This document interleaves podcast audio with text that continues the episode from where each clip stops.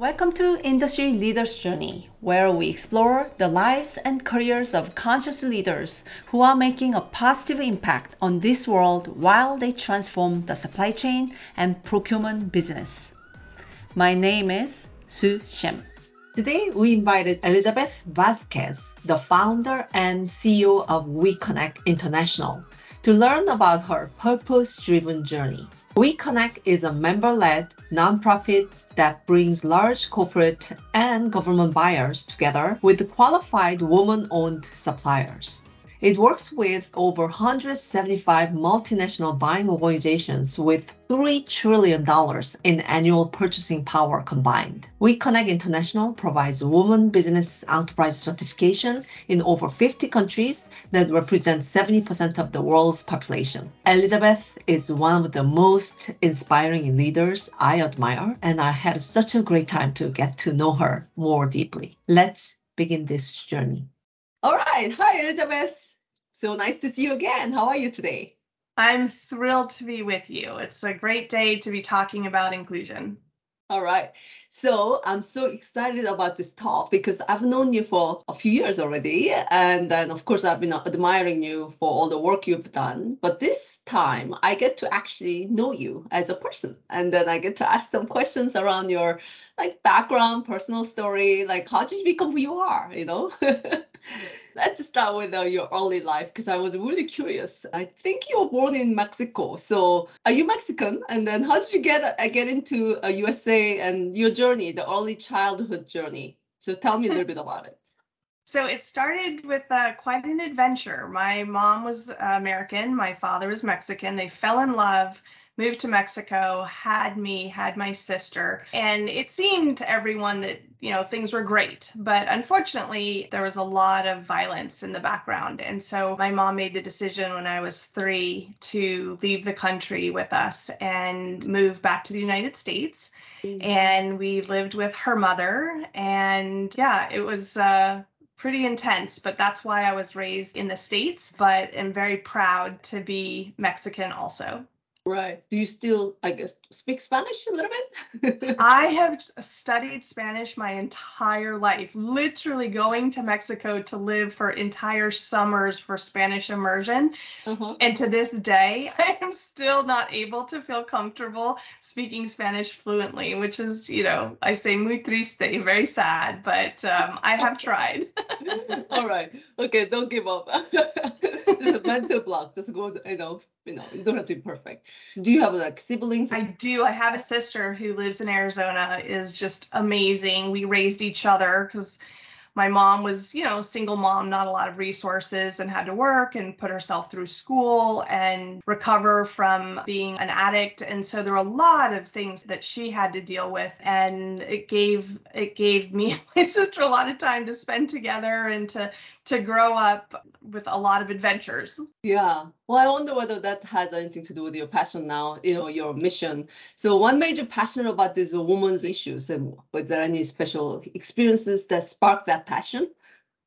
So it's interesting that you asked me to go all the way back to, you know, the beginning because I really do feel like, if I'm honest, and I think hard about why I do what I do, it really has its roots in watching what my mother went through because I, I remember those things. And mm-hmm. um, my mom, in order to get out of the country, my father was a very successful attorney and very, you know, powerful. And here's this mom with no money and two kids.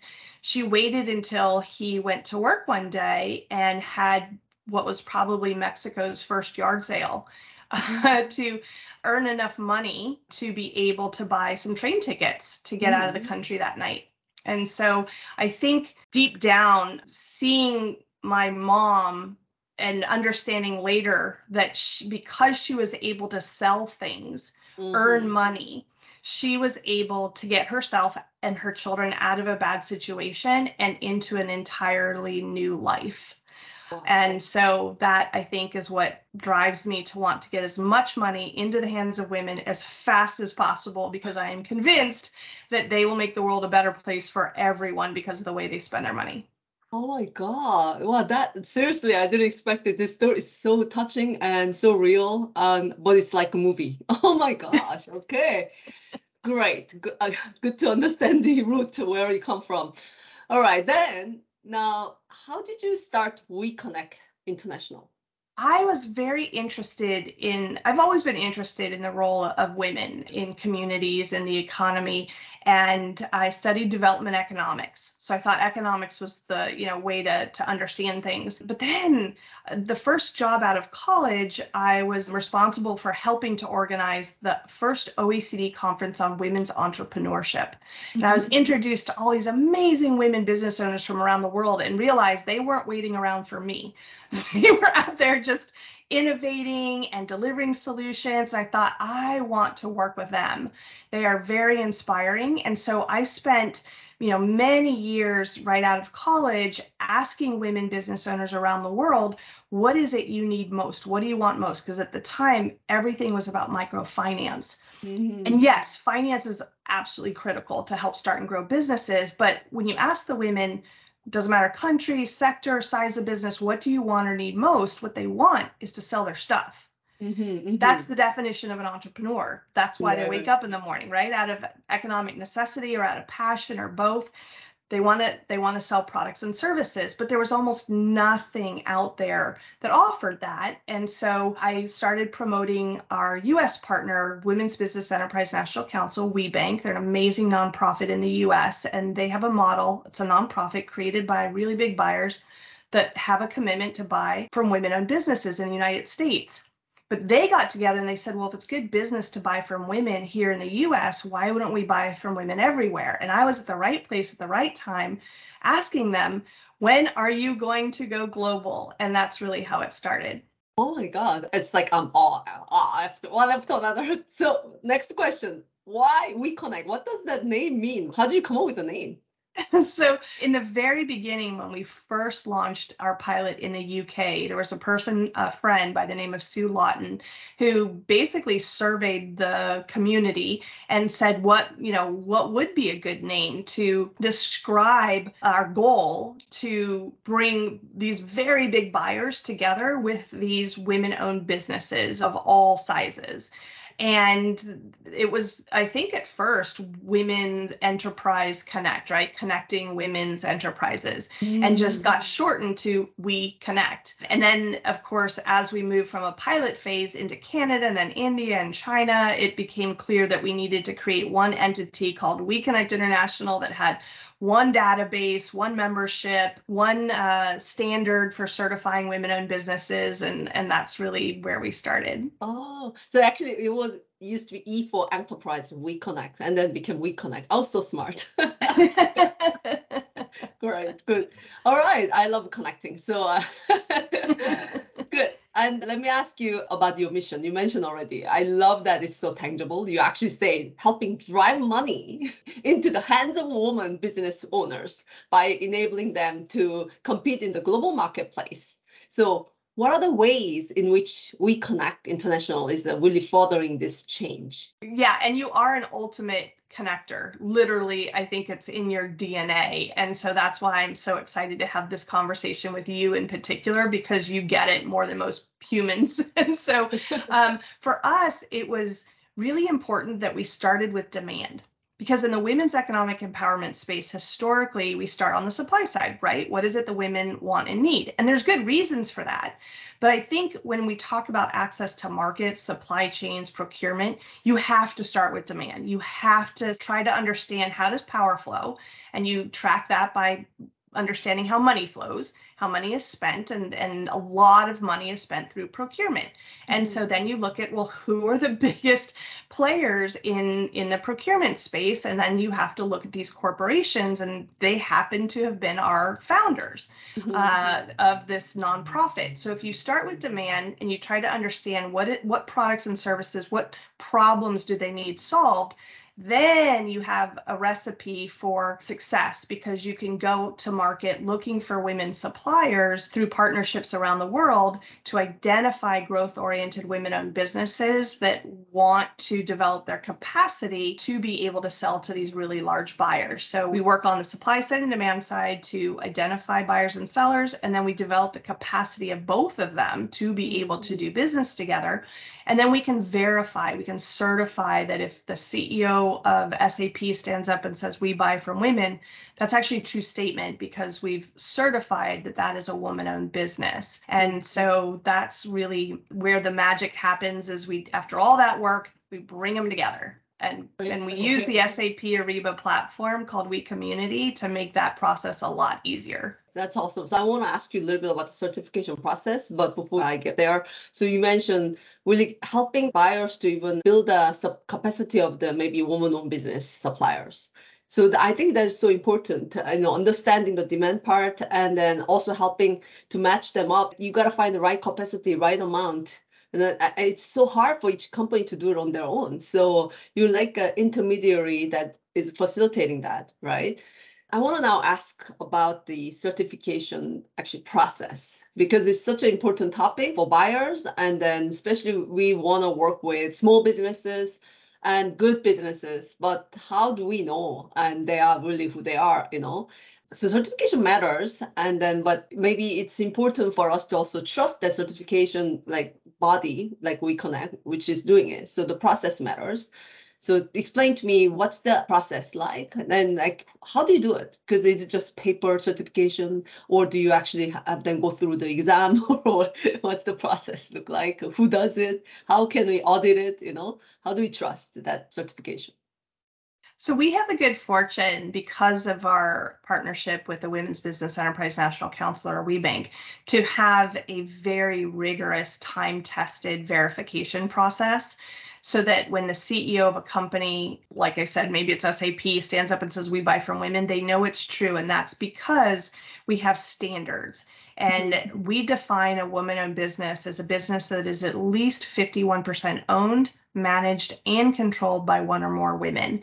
The reason those definitions are really important is because you can have the head of a company be a woman, but if if all the men around her are able to fire her. She's not actually controlling the company, the the strategy or the assets. Or you can have men in charge and hire a bunch of women, but that doesn't mean we're really doing women's economic empowerment if the women aren't deciding, making decisions about the management of the company or earning the majority of the the income. So that's why we do all of that. They have to prove that it's at least 51% owned, managed, and controlled. Then a woman-owned business is able to register on our SAP Ariba platform called We Community for free. Mm-hmm. When they register register for free. They tell us about their business, mm-hmm. what types of products, services, location, verify that they're they meet our certification standards, and then we invite those companies, they're all now based in over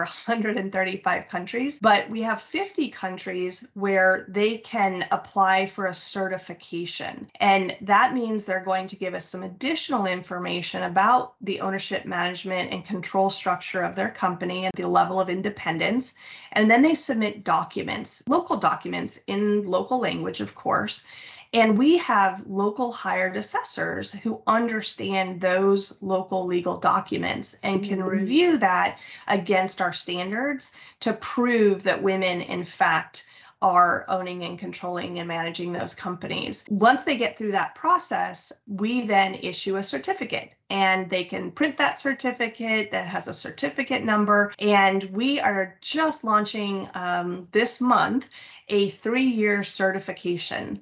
And so they will have that for a three year period unless something materially changes about their company, in which case they're obligated to notify us that there's a material change. But otherwise, they will have a three year certificate that can then be renewed at the end of the three years. Mm, perfect. So actually, um, we should look into that. How you know you mentioned SAP, the We Community platform. Yes, the We Community platform. Yeah. So we probably need to connect this to a SAP Ariba network where actually buyers can search and then or suppliers can uh, load it up their own certification in the bigger network so that uh, people can actually find it even easily. I think the WBENC is part of it already. So that's definitely an opportunity. And uh, that's good. I love the idea that you, you're not limiting to just ownership check. It's ownership and also the control and management, all that three aspects, so that it's really woman run business, you know. And I think that is something very important for a lot of buyers. Don't just check the box and check that ownership, but actually understand that the suppliers you're working with are the really creating the opportunity for women not only for the owner, but also maybe the more employees and then those ripple impact. So it is, and, and we've surveyed the women business owners we do every year. Statistically, women simply hire more women. They just do. They're very inclusive in their business models. They tend to be very strong on all the ESG metrics, whether it's, you know, good governance or and transparency, accountability, or it's on sustainability. They all tend to build businesses that do no harm and if anything support the planet. And then they tend to be very people centric. They tend to be usually service based and looking at, you know, identifying and solving a community problem in society. And so there are multiplier effects because of the way women start and grow their businesses, how they employ people, and also how they in turn use their revenue. They tend to use the majority of it on their families and on their communities. So they reinvested in everyone right. around them. Right. That's it. That's it. And then maybe in that certification process, just my uh, suggestion, maybe in the future, maybe you should include that ESG part that you talked about, because that is a definitely hot topic now. Everybody wants to know how that, especially not the big supplier, because they are doing it already anyway for their own company reporting purpose. But the smaller companies, they need to do also ESG qualified or, you know, so maybe you guys, you guys can just add it up.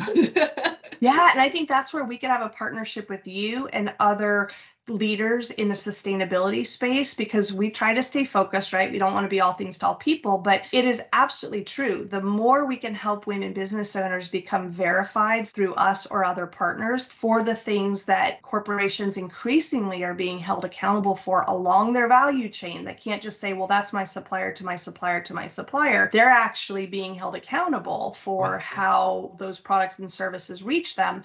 And so the more we can help the women understand the things they do naturally are actually business benefits, they add value to the entire value chain, then yeah, I think they'll be better at selling and packaging and selling those right. benefits. It's another differentiator. Yes, one business greener or something. yes, yes, I love it. Right.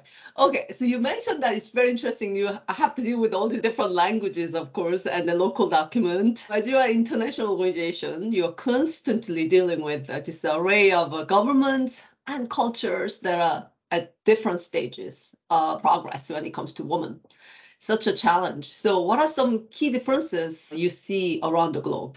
Well, it's interesting because honestly, I thought some markets would be relatively easy and other markets would be relatively hard. And the world has proven me wrong on multiple occasions. when, for example, we went into Europe, we thought this would be pretty easy, right? I mean, everyone talks about Europe about uh, being sort of a bastion of equality and inclusion and but what we found with supply chains is that in the world, our, our statistic is that even though women make or influence the majority of purchasing decisions, they're half the population, they own about a third of the world's private businesses, they represent less than 1% of the spend on products and services by large corporations or by governments.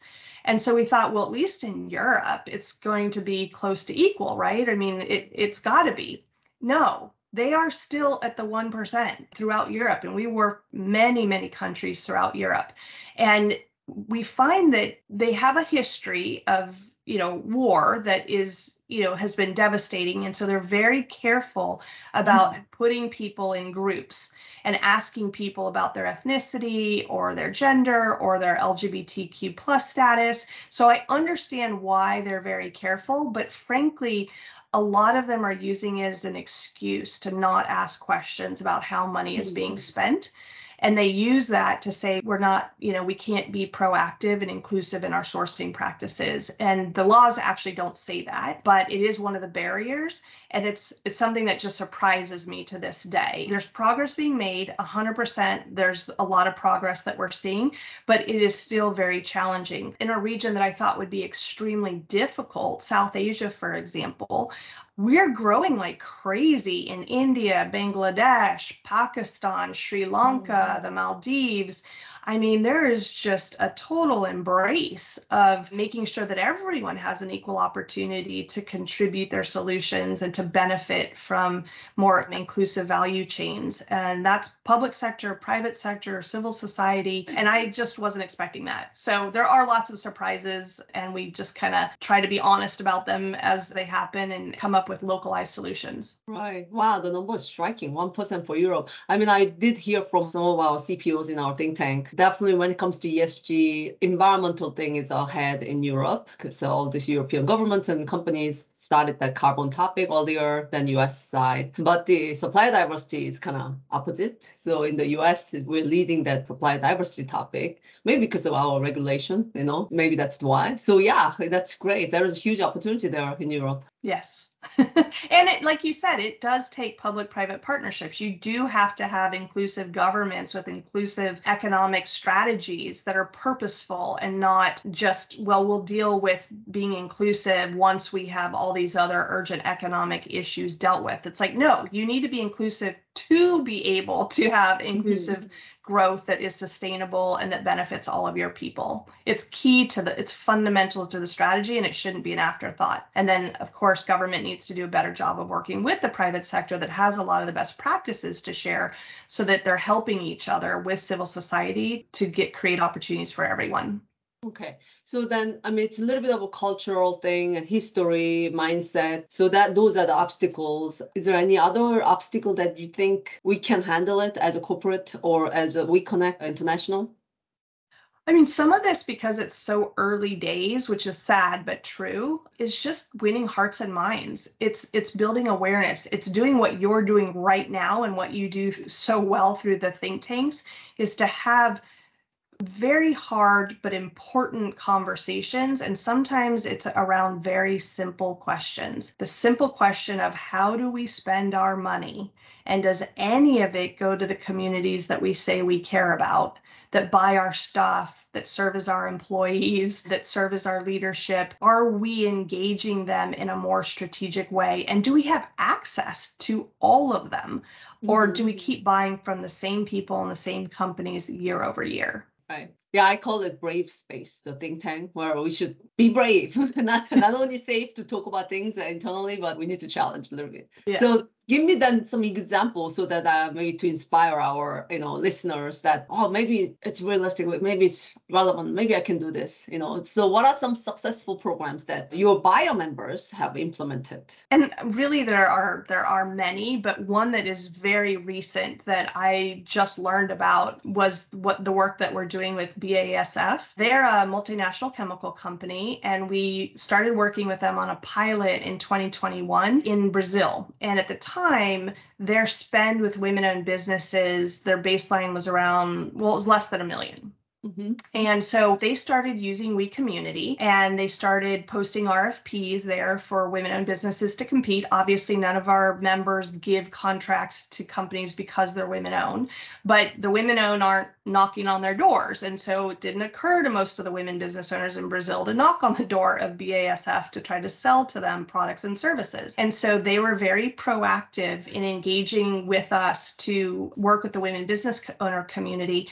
And they engaged their internal teams. They promoted supplier diversity inclusion with their external communities, including their prime suppliers. They had an event with like 400 local stakeholders. And within a year, by the time they closed their books in 2022, they were spending over nine and a half million dollars with women-owned businesses just in Brazil. And this is, you know, less than a year going from less than a million to over nine million is just an example of what could be done if people just had consciousness, purpose, and then took action. And then we have sort of the other extreme where we have members that are founders of We Connect. They've been doing this for a while, but I remember when Walmart made a five year commitment, a very public commitment to spend more money with women owned businesses, and they set their goal of $20 billion in five years. And they knew it was going to be almost, you know, impossible to achieve because mm-hmm. they had never done anything like that at that scale. But they got everyone from the CEO to the chief procurement officer to the day to day buyers to all of their networks in all these different countries, committed, focused, KPIs in place. They spent $20 billion with women owned businesses in five years. And the key to that is they know how to do this, so they can keep doing it and they can teach everyone else to do it, which is what they do. And so the, our community shares best practices. Um, it just shows what can be done when even one company takes ownership and leads in this space. Oh, I love that, that you guys actually share. So Walmart can share what they've done with other people.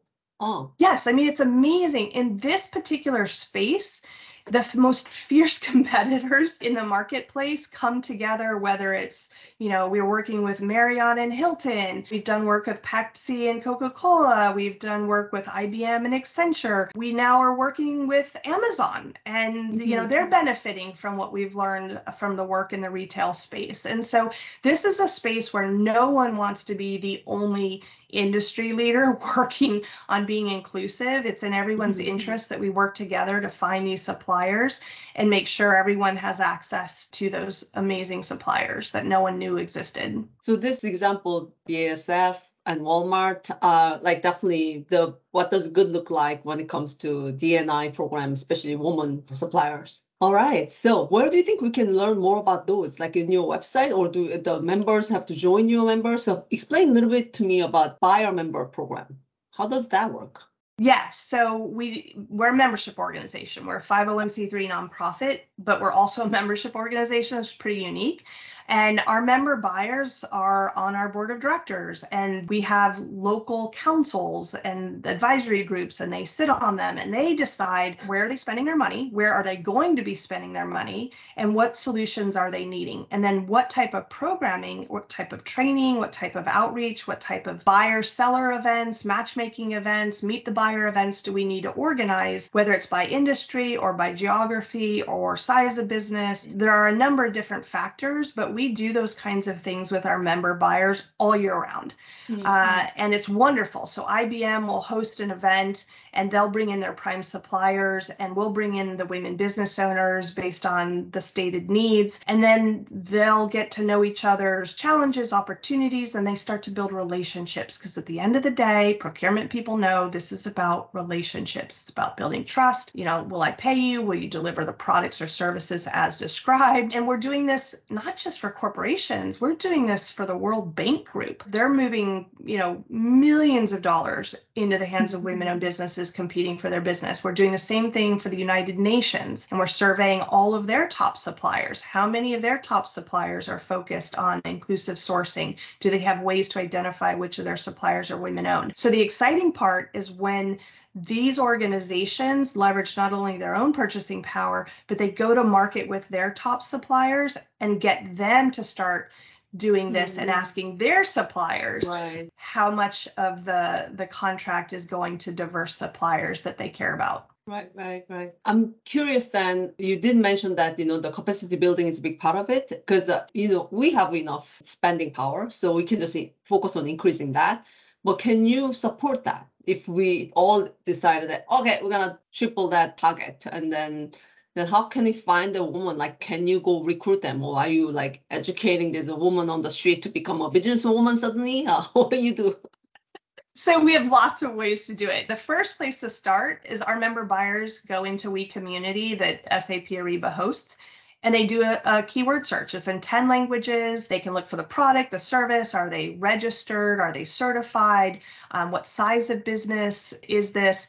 Uh, their profiles and then they can invite them to compete for an opportunity. Our members also use the We community to post RFX opportunities. So lots of RFPs get posted, goes out to the women business owners that are within their target supplier profiles. And then we also whenever we have members that are looking for a particular product or service, we have a full time person focused on connections. And so she'll take that information and use it almost like a shopping list to go mm-hmm. to a mm-hmm. market and say, hey, Accenture is looking for a marketing firm in North Africa.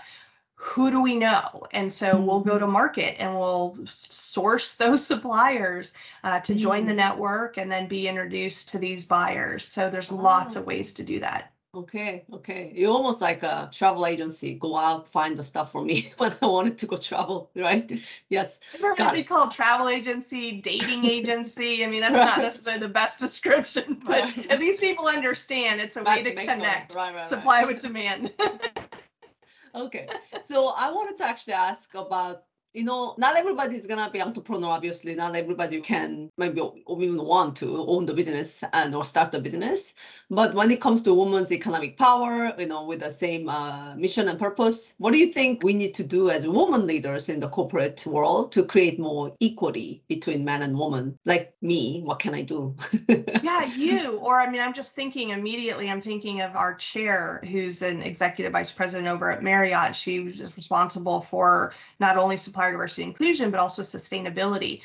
But I think there's so much power with the way women engage with the world. We're very, and I'm generalizing, obviously, and it's not that men can't also do this, but I mean, we are just uniquely qualified because of the way we experience the world and impact the world to bring those things together the people, planet, and purpose. You know, we're the weavers of the social fabric, and we do it in a way that is has sustainability in mind, right? The do no harm. And I think the more we're comfortable telling our stories and working with people like you that are so good at sharing those stories and finding people who can lead by example in how they live their life, but in the organizations that they lead and they run, and recognize that none of us can do this alone. Like, this is definitely, definitely a team effort. And we can't keep talking to ourselves or to each other just within. I can't keep talking to just other women's networks. They're very important and they're very powerful, but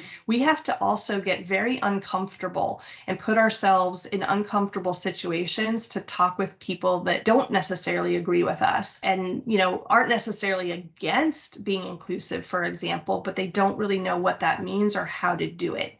And so Mhm. I I think that's the power of of what you're doing and of telling stories is to give insights into things that people just hadn't thought about. Right. Yeah. I'm really looking forward to leveraging our women's network within Industry Leaders Think Tank and then also maybe tell the collective stories and then, you know, partner with you and do something, you know. So looking forward to that. And that said, I want to hear your dream. So if you have magic wand for, to create this ideal perfect future, what would you change to make the most ideal world? I would make it first and foremost, everyone should have the opportunity to reach their full potential. I just happen to think entrepreneurship is one of the most powerful ways to realize that potential. So everyone has things that they've seen that they're passionate about and challenges that they want to, or problems that they want to solve for. I want a world where everyone has an equal opportunity to actually implement solutions. And again, I just I think that's why I'm such a big believer in entrepreneurship and the power of inclusive value chains or supply chains is because it's a way for people to make things better for everyone else. And so that's the world I want, where everyone has an equal opportunity to contribute and to benefit to the problems to, to bring solutions to the table. Good. So then maybe we can do some specific initiative. We can create something across our industry think tank to improve that equity and then opportunity between men and women around the world using our collective spend power, because that's what we do, chief procurement officers. How can we be an extension of the work you do with We Connect International? I think there's a huge opportunity because there are a lot of corporations we work with that should be members of the think tank because they're creative leaders who really care about the issues that the think tank is addressing.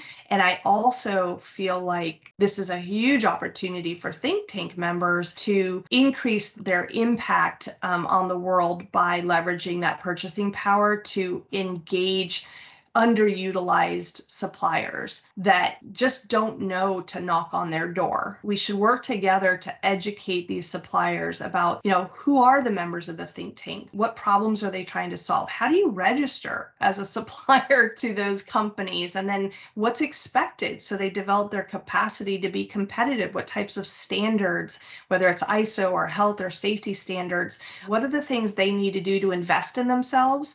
So that we're building a pipeline of quality suppliers that can really help the members of the think tank and of We Connect be even more successful in the future.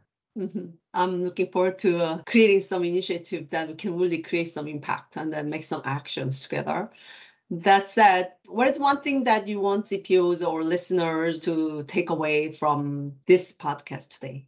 Step into your power leverage that power, become very, very comfortable with that power, and know that you have an opportunity to change the world, quite literally.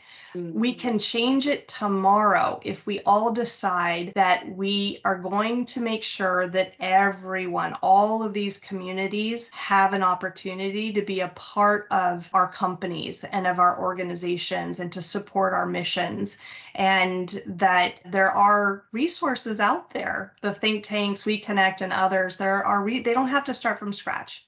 Right. Um, there's best practices. There's wonderful community members happy to share their best practices. We have mm-hmm. databases and tools, and so take advantage of it. Right. And right. help build it. Yes.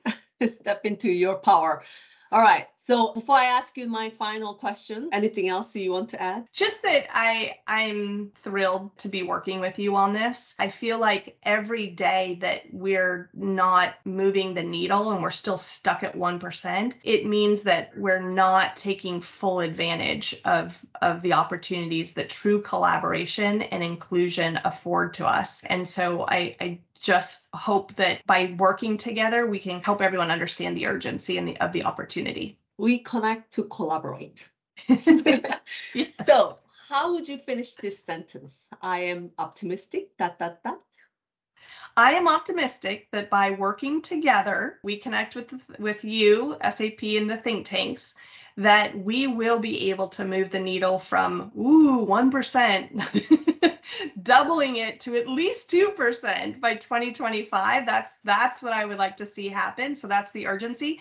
And what's important about that isn't that we've moved from 1 to 2% it's that we've learned how to move from 1% to 2%, which means we will then know how to go from 2 to 3, 3 to 4, 4 to 5, and far beyond that. And it's not taking from one group to give to another. We are talking about creating new value, new wealth, new business opportunities where everyone benefits. All right. I love that. Okay, so Elizabeth, uh, I mean, I can talk to you much longer, but for this session, we'll end it here, but to be continued for sure. Thank you so much, sir. I really enjoyed this. All right. Thank you. Thank you. Thanks for joining us on this episode of Industry Leaders Journey. This series is produced by the Industry Value Chain team at SAP, where we are committed to making the world run better and improving people's lives. For more information and to access all of our podcasts, find us on Apple Podcasts, Spotify, or Ariba.com.